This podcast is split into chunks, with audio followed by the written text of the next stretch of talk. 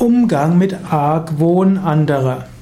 Vielleicht hast du jemand in deiner Umgebung, in deinem Team oder einen Mitbewohner, hm, der sehr argwöhnisch ist.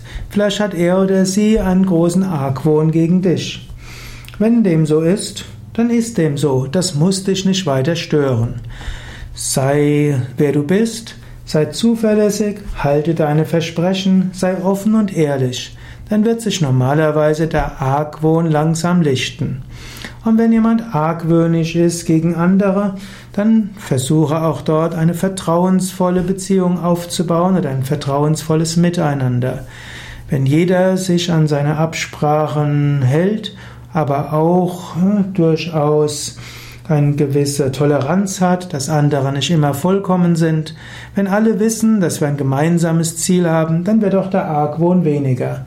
In diesem Sinne, wenn es irgendwie möglich ist, ist es gut, öfter sich zu treffen, gemeinsame Meetings zu haben, wo jeder über, über das spricht, was ihm wichtig ist, was er gerade macht, was er künftig machen will, wenn man gemeinsame Ziele anspricht, wenn man gemeinsame Absprachen trifft. Wenn das so ist, dann entsteht ein Klima des Vertrauens. Argwohn entsteht oft aus mangelnder Kommunikation oder auch unguter Kommunikation.